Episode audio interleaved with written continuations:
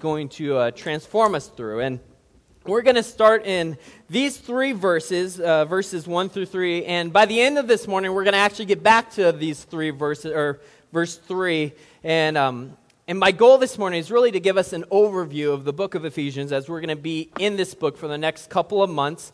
Very excited, but I want to really share what I see as four theological emphases in this book. And I want to talk about why they're important to your life. Why is it important that we read the book of Ephesus? Why can it change me? Why can it transform my life? And, um, you know, we're, we're calling this uh, series Transform, but I really want you to understand something because it'd be very easy to think with the new year and a new season that what I'm saying is that we need to now be transformed. It's a new year, let's be transformed into new people. But what you need to understand, especially if you are a believer in Christ Jesus, is that what this book says is that you are already transformed. And there's times when it might not feel like you're transformed, and there's times where you might not act like you're transformed, or I don't act like I'm transformed. But the fact is that Jesus has already changed you.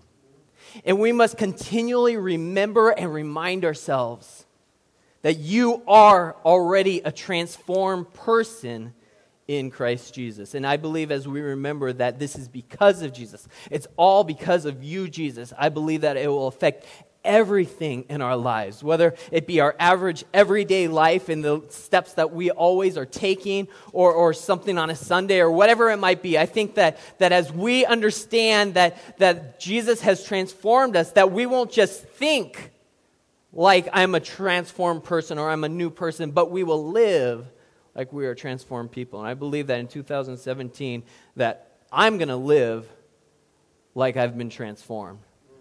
Not that he is going to transform me, but I have already been transformed in Christ Jesus. But let's start with prayer. Father, I thank you so much for everything that you have for us. God, we come expectant knowing that you have uh, this great book for us to dive into and to understand and to learn about God and, and the direction and the themes that you're going to speak to every single one of us, whether they be um, unified, whether it be just for us individually, whatever it might be. God, I pray that you would, pray, that you would speak to every single one of us, Lord, that we would open our minds, that we'd be uh, willing to receive whether it be painful, whether it be um, stretching, whether it be uncomfortable, whether it be uh, just exciting and joyful, whatever it might be, Lord, that we would be willing and ready to receive from you. Would everyone just say with this with me? Lord, I receive, Lord, from you this morning.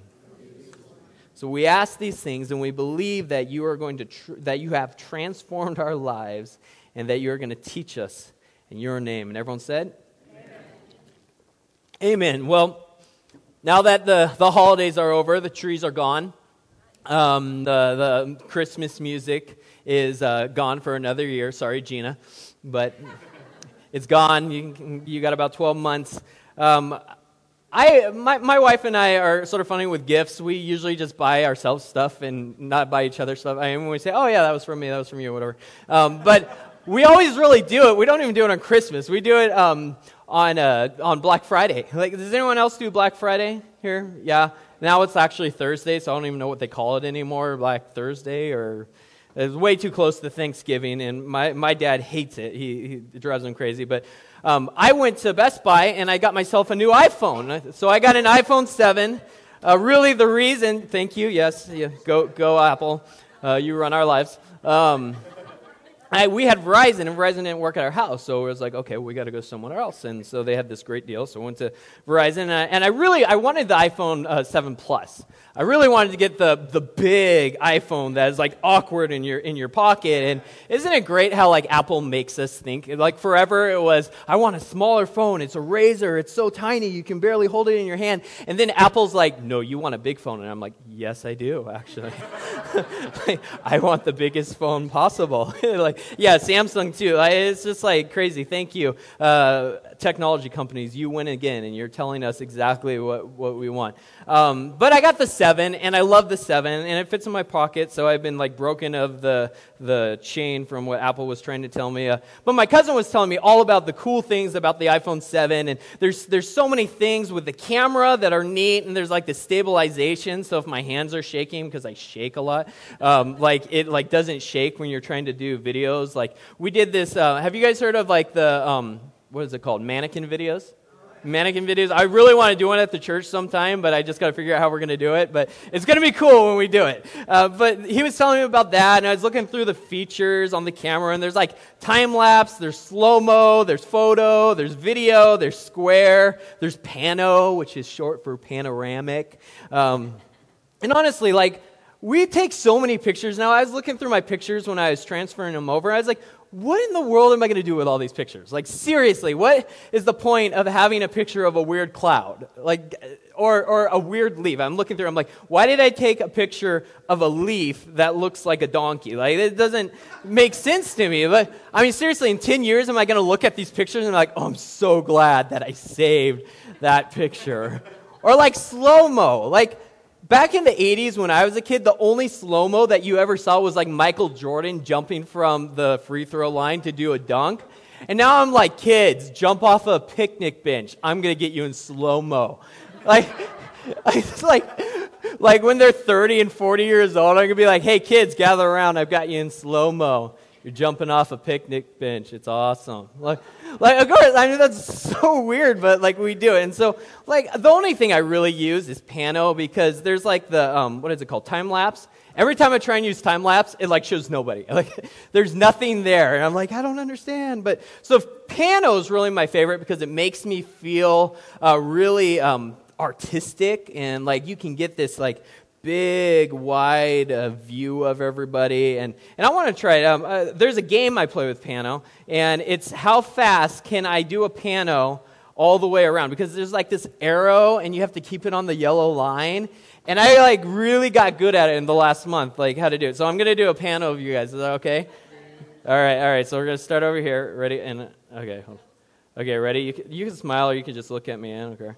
Ready? All right, cool. See? I'm pretty good at I'm pretty fast at it. And you guys look good, so I'll, I'll put that on on later. Um, but I love this idea of, of Pano. And, and as I'm reading through uh, Ephesians and I'm trying to really get a grasp on God, what are you trying to, to teach us during this season where uh, it, it's a new year? And um, God, I believe, and just seeing that He has some amazing things for us in the future. I'm like, God, what are you, you saying to us? And I'm reading through the book of Ephesians a, a couple of times, and I keep getting this idea of a panoramic view. And, I keep, this keeps popping in my head, and I'm reading through the scholars and some of the things that they said of why they love the book of Ephesians. And one said it, it really it plays out like a panoramic view. Another one said it's like a flyover of the Christian faith. Uh, another guy, I love this, he said, it's like a 30,000 foot perspective on what Jesus has accomplished for us as believers. That's amazing. Uh, John Calvin uh, said that this was Paul's pristine work. He did 48 sermons on the book of Ephesians in three years. Uh, Charles Spurgeon, if you know who that is, uh, one of my favorite um, authors to read, said it was the finest work on divinity in all of Scripture. And I think a lot of us, we look at the Bible, and, and if you've read or studied the Bible, we, we think, oh, well, Romans is really uh, the, the perfect book um, that, that Paul wrote through the inspiration of the Holy Spirit. But, you know, uh, when I'm thinking about it, like Romans and Ephesians, they're actually somewhat similar. Um, but when I look at them, Romans is 16 chapters and Ephesians is six chapters. And so I, I like reading less. And I, just, just like, so it's like a flyover. It's like the cliff notes for the book of Romans. Um, and you look, it's the first three chapters are very theological. The last three chapters are very practical. And looking at the history, it's not even just written for Christians. It was written to a city that was full of diversity, uh, culture, ethnicities, religions, um, this man named Apollos, he, Apollos, he actually starts this community of believers, which would have taken a lot of guts in this time, in this place. Um, and Paul, he sees that this book or this city is so important and so crucial that he actually writes a six chapter letter that would end up being um, circulated. It was meant for the Ephesians, the people of Ephesus, but then it was meant to be um, circulated around all of Asia. And so this is a book that's primarily for um, the people of Ephesus. And the, a little history on the book Ephesus is going to, they didn't know this at the time, obviously, but it's going to become a hub, the hub, for evangelizing all of Asia. That, that starts, and, and really the city where that goes out of is in Ephesus. And, and you look and see the, the makeup of Ephesus and the church there. And, and one of the reasons I love the, the whole dynamic of Ephesus is because of the Paul and Timothy uh, relationship. Paul, he visits and he ends up staying there three years, and he realizes it's, it's so important for this church to be strong that he ends up uh, becoming the pastor there. Then he calls Timothy, uh, who's in Corinth, and then he brings Timothy into pastor Ephesus. Um, they actually excavated a huge the- amphitheater in Ephesus. And from different historical writings, what it leads us to believe is that there is this huge 24,000 seat amphitheater in Ephesus. And what we believe happened was there were times where the church became so powerful and so big that they would pack out this amphitheater with Christians there in the city.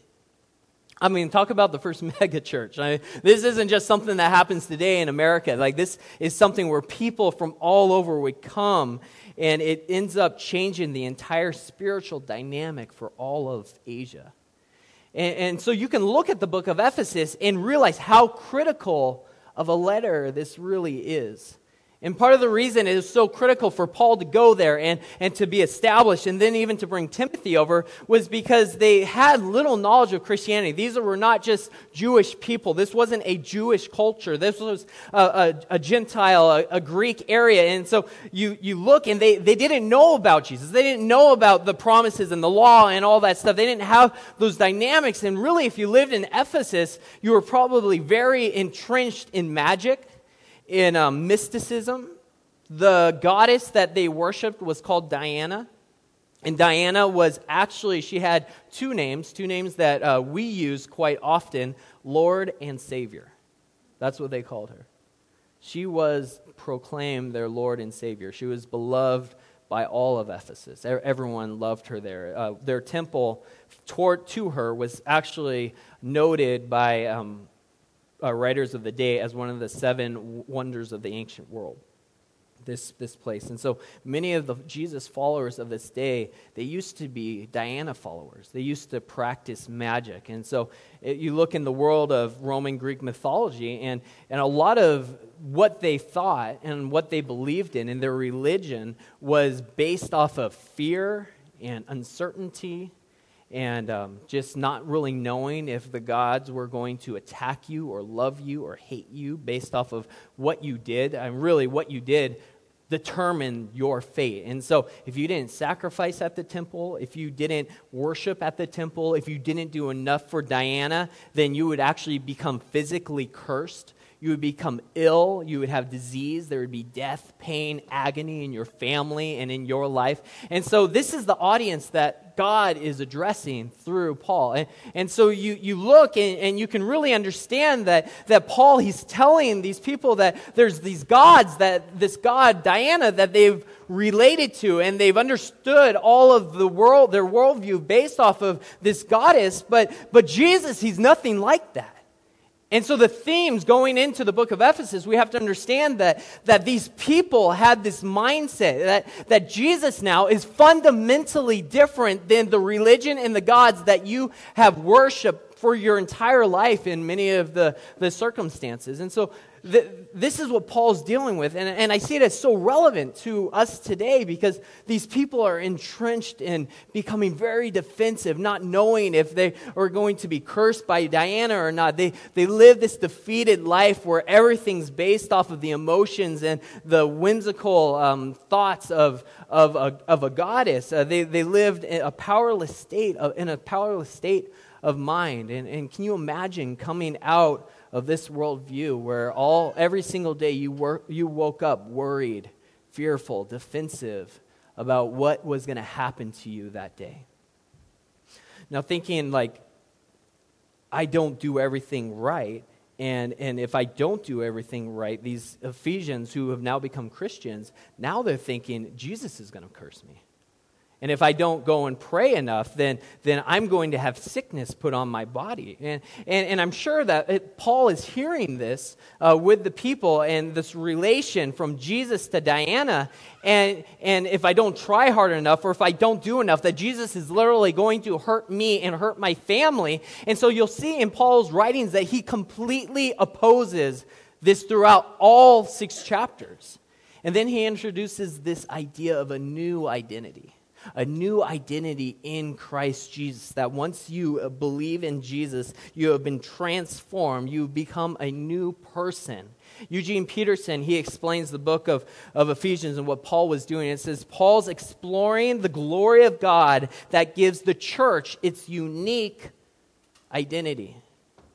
And Paul is telling the new believers in Christ, the people who, who have converted, he's telling them that, that they are this new creation. He's telling them literally who you are in Christ Jesus, that you have been completely transformed. And you need to know now what you truly have in Jesus.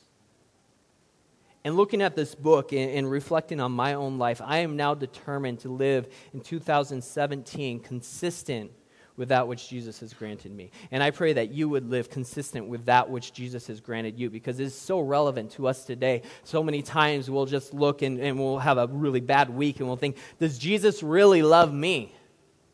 Can he look at me and say that he's proud of me? Could he, am I now an outsider or am I an insider? And we live with fear and worry and expectation, just like the people of Ephesus did almost on a daily basis. But God has completely changed the way that, that we see ourselves and, and our foundation and who we are planted in, which is Jesus Christ. That now we are part of Jesus' family and that we are completely there and, and nothing's going to change that. And so, Paul, he's really focusing on this idea of identity in Christ. And it's a theme that you'll see time and time again, especially in the first two chapters, this idea of, of identity. And Paul, he knows that this, com- this community is going to affect the world. And so he's saying time and time again, you have to remember, you have to know who you are. You have to realize that Jesus is who you find your identity in, and, and how you are seen by God is righteous because of Jesus. And, and so uh, the, the question for me this morning to us as we reflect on the people of Ephesus and seeing so many things that relate to us is how do you think about yourself? Uh, do you feel like a lot of the time you're one bad decision away from God cursing you? Or really disowning you, or you not being able to go to church because of, of what you've done or what you said, or, or being rejected by people. And how do you live your life based off of the, the thoughts and the worldviews that you've come to a conclusion of? And, and really, what it does when we think like the people of Ephesus think, uh, you really live a defeated, bitter, life holding on to just the little bit that you have, hoping that God doesn't take it away from you. And Paul says that is not Jesus at all. Jesus has come to set you free from a life of bondage and fear so that we can live knowing that we have the support of our God and we can go out not just second guessing, does God, is he proud of me today? Is he with me today? Because Jesus said what? That I will with, be with you always to the very end of the age. And I believe as we look at the four theological emphases of Ephesians today and throughout this series, talking about being uh, what it means that we are transformed, I believe that it will change our everyday lives because it will change what you do with your Monday. And so the first thing that, that Paul talks about with the church is he's telling the church that you have a superior Savior. And remember, we're talking about people who relate to Diana as the Savior of the entire earth. And so Paul makes it crystal clear that, yes, Diana might be a god, lowercase g, and if that freaks you out, come to our um, next discipleship training class, and we go through the um, ancient Far East and what they meant by a God versus the God, or Elohim, plural, versus Elohim, singular in the Hebrew, which is the God and little gods. Um, so come to that, and, and, it'll make more sense. Um, but there is only one true God.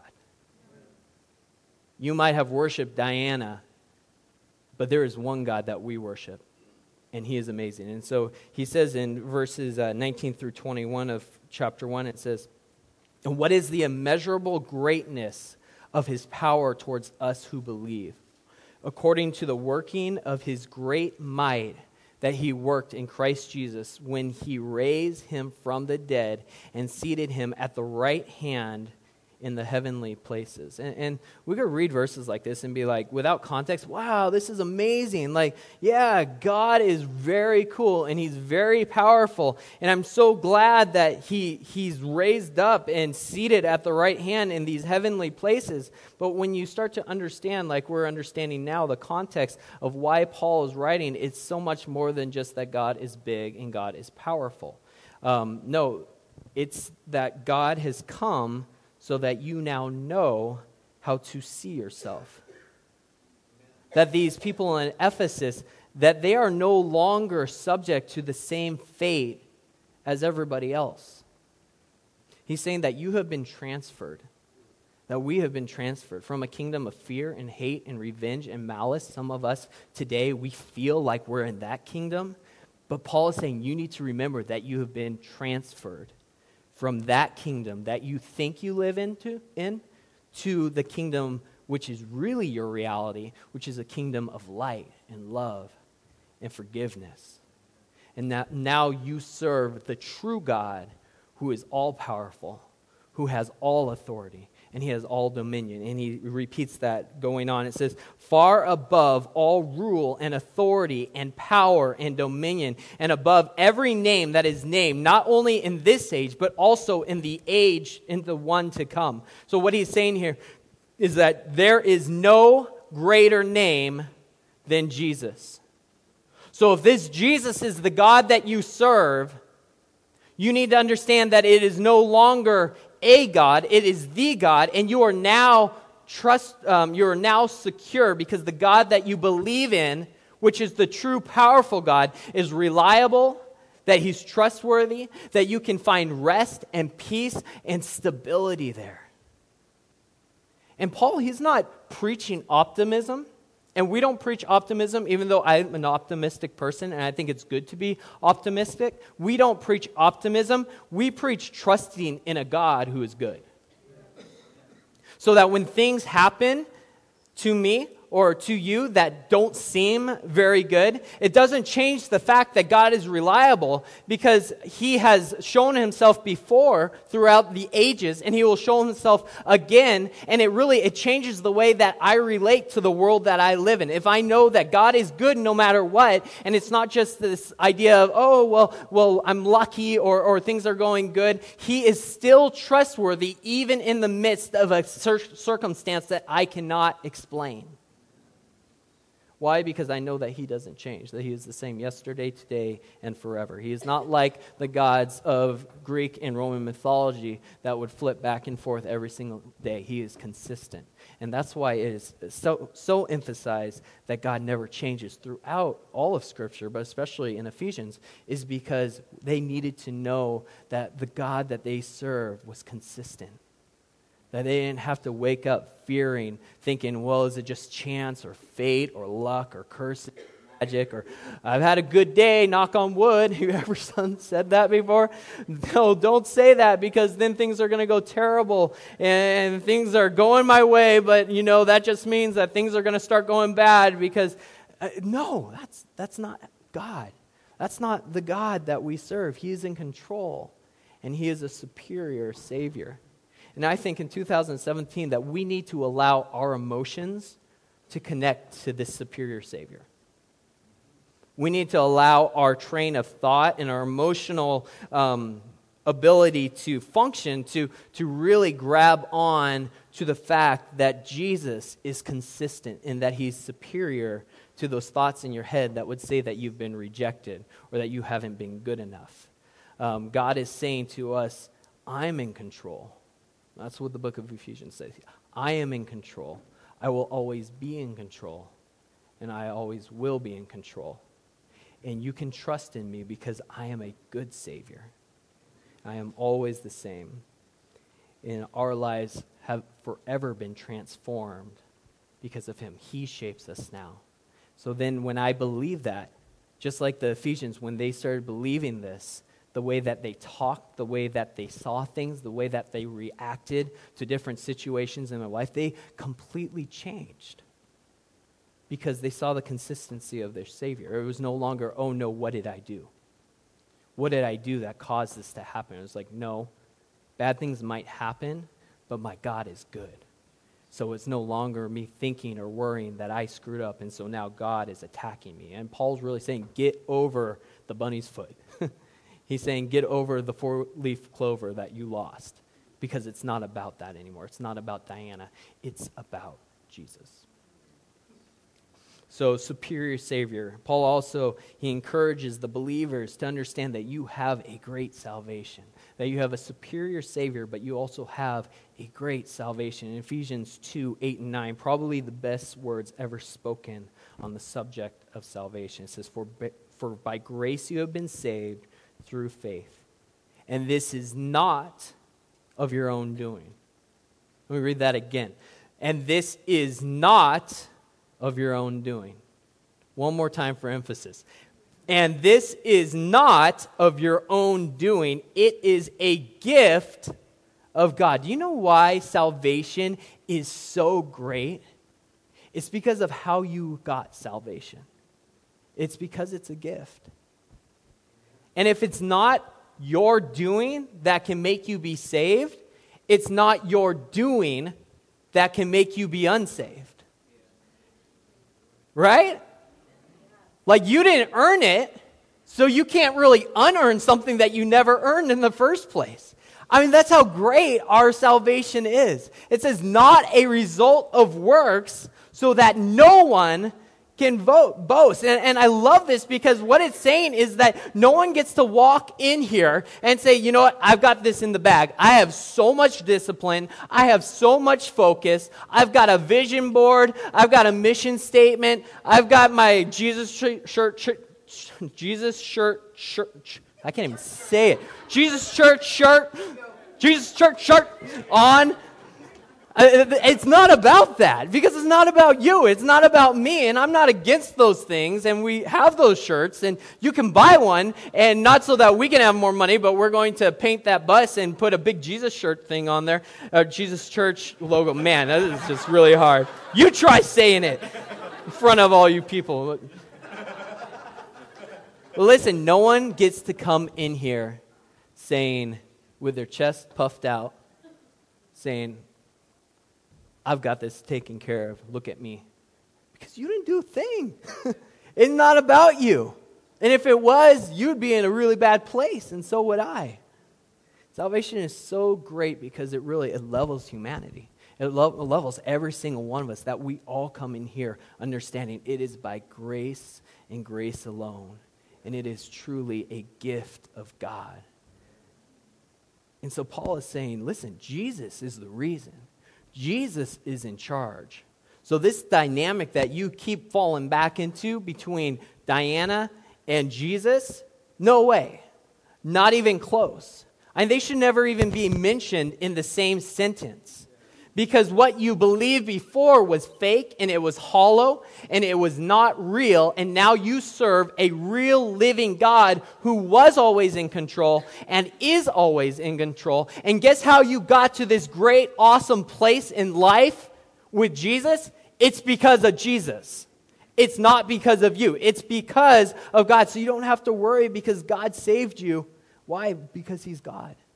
Because that is His great love like we talked about.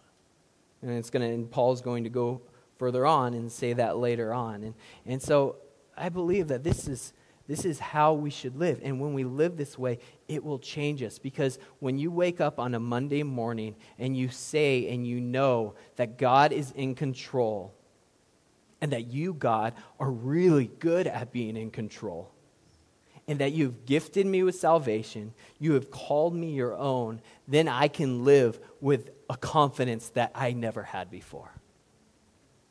That my salvation is in Him, that it's not in me. That your salvation is in Him, it's not in you. The third thing that Paul um, speaks to the church about is that we have to understand that we are surrounded. Um, I'm going to read uh, Ephesians chapter 2, and we're just going to read through the scriptures a little bit. And this is actually in the message um, verses 11 through 20. This is what it says. It says, But don't take any of this for granted. It was only yesterday that you were outsiders to God's way, um, to God's way, has no idea of any of this. Didn't know the first thing about the way God works, hadn't the faintest idea of Christ. You knew nothing of that rich history of God's covenant and promises in Israel hadn't a clue about what God was doing in the world at large. Now, because of Christ dying that death, shedding that blood, you who were once out altogether are in on everything.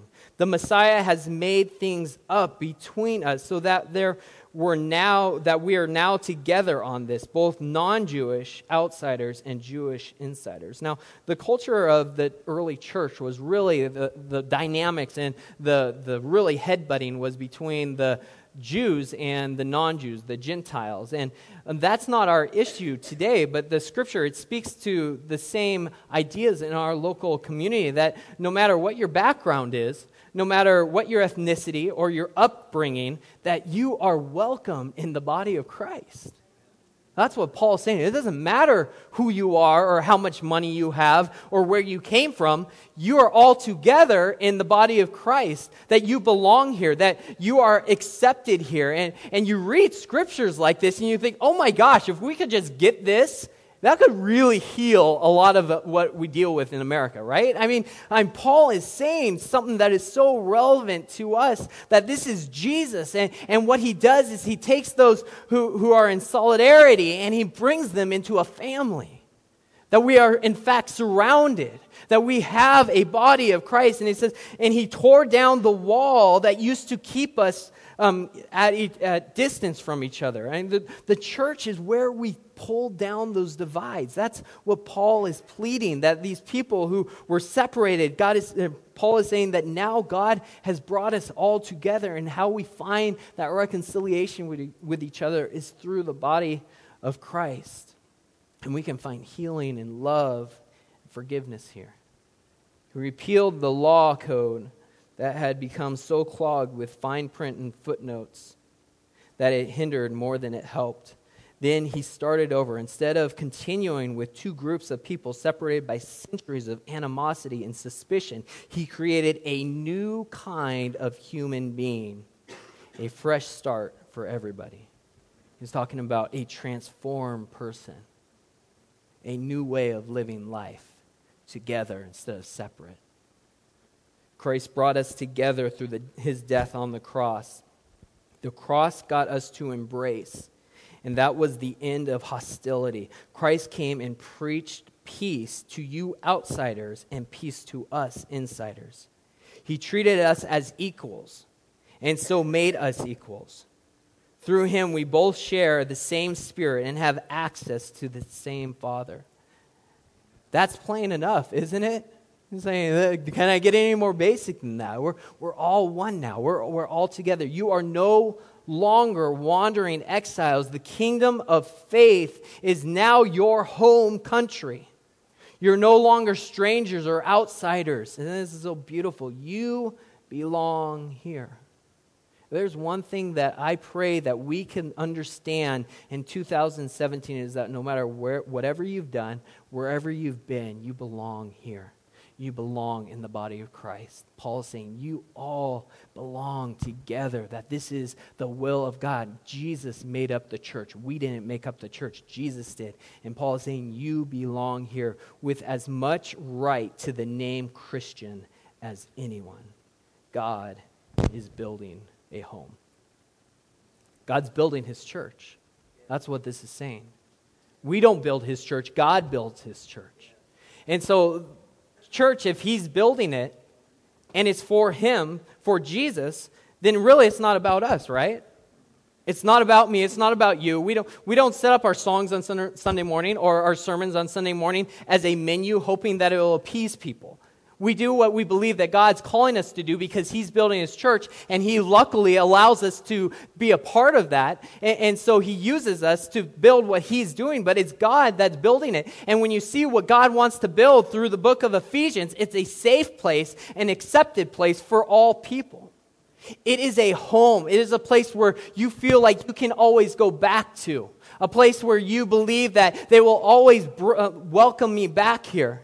It's a place to regroup after failure. It's not a place to be rejected after you do something wrong. It's a place to restore after being emptied. It's a place to grow and become healthy. And the who does that stuff? It's you and it's me. It's a place for hurting humanity to come, and everyone is welcome here. It doesn't matter who you are or what you've done. You are welcome in the house of God because it's what God's doing. It's not about entertainment, it's about building a home. And He uses you and me to do it, and we are His church. It says He is using us all, irrespective of how we got here, in what He is building. He used the apostles and the prophets from the foundation. Now He's using you. Now He's using me fitting you in brick by brick, stone by stone, with Christ Jesus as the cornerstone. I mean, just imagine coming out of the pagan worldview that these people came from.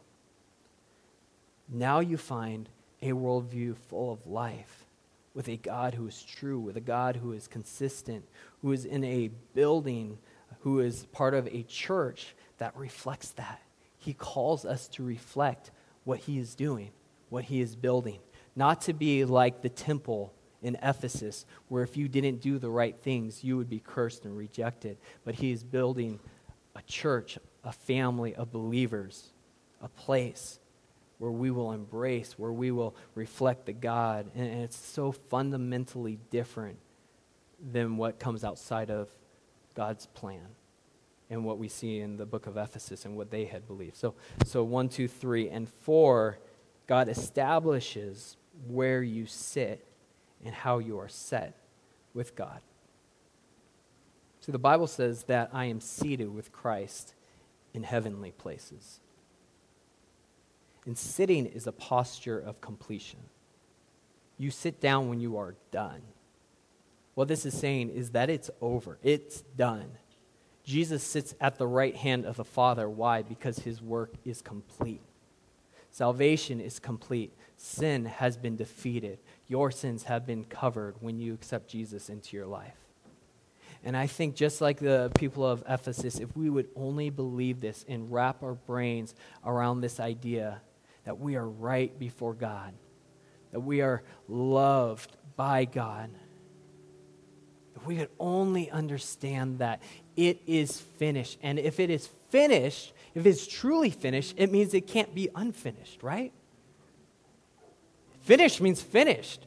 And if God's saying it's finished, then it really is finished. If I say something's finished, like I'm working on um, the house that we just got, and I could be like, "Hey, I'm done," and then Michelle was like, would be like, "Well, what about that?" And I'd be like, oh, "Okay, I'm not finished yet." then it's not finished. I got to keep going. But when God says it's finished, it truly, hundred percent, is finished. We live our lives, and a lot of times we think, well, uh, it's finished, but I don't think it's 100% finished. I can't truly sit yet. I can't truly rest yet because I don't really believe. I say it's finished, but I don't act like it's finished. God is calling us in 2017 to act like it's finished, to live your life, to speak, to see, to have a mindset that it has been finished. in Christ Jesus, not by yourself, not by what I can do, by the work of God, so that none of us can boast. God is telling the Ephesians from the very beginning. That's what it says, and I'm going to read it again Ephesians 1 3. Blessed be the God and Father of our Lord Jesus Christ, who has blessed us in Christ. Where is my place? It's in Christ. What is my standing? It's in Christ. What does that mean? It means that I am in Him. So when the Father looks down at me, who He sees is the Son, that I am set in Him, that I am established in Him. I'm not established in my own works or my own doings, but I am established in view of God the Father through Christ Jesus with every spiritual blessing in the heavenly places. Ephesians 2 5 says, Even when we were dead in our trespasses, he made us alive together with Christ. By grace, you have been saved. How does that affect your Monday? That I've been made alive together with Christ. Because when I wake up tomorrow morning and, and I feel defeated again, or I feel frustrated, or I, I'm overcome with fear or depression, or I feel powerless in this world that surrounds me. When you read the book of Ephesians and you wonder, how does that affect my Monday? It's because what God is saying through Paul putting pen to paper is absolutely not. You don't have to feel that way anymore. Because that's not the transformed you, that's the old you.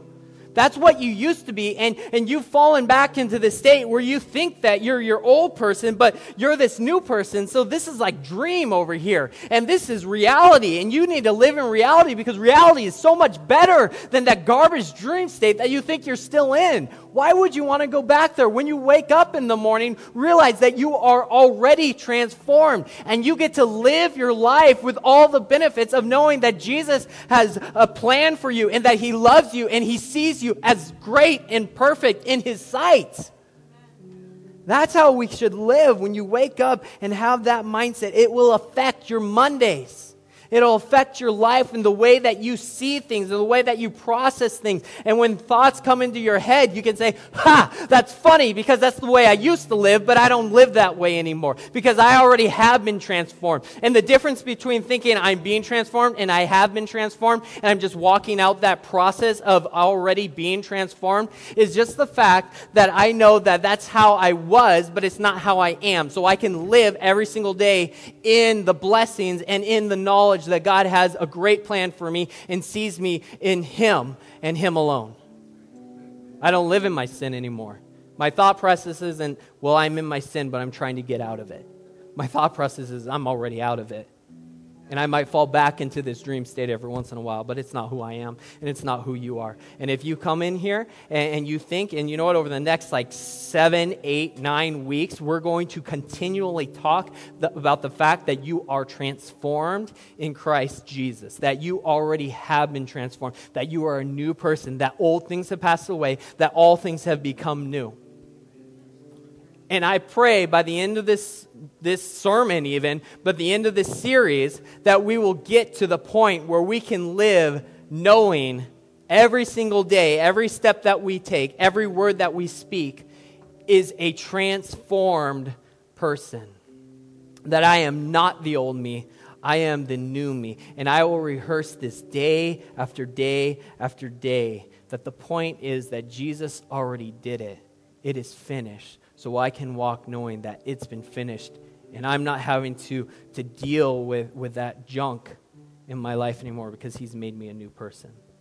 So in 2017, I believe that you and I can sit believing in the new person God already has made me, and it will make us live victorious. It'll make us live expecting good things from a good God, and in difficult times, we'll be able to walk through it.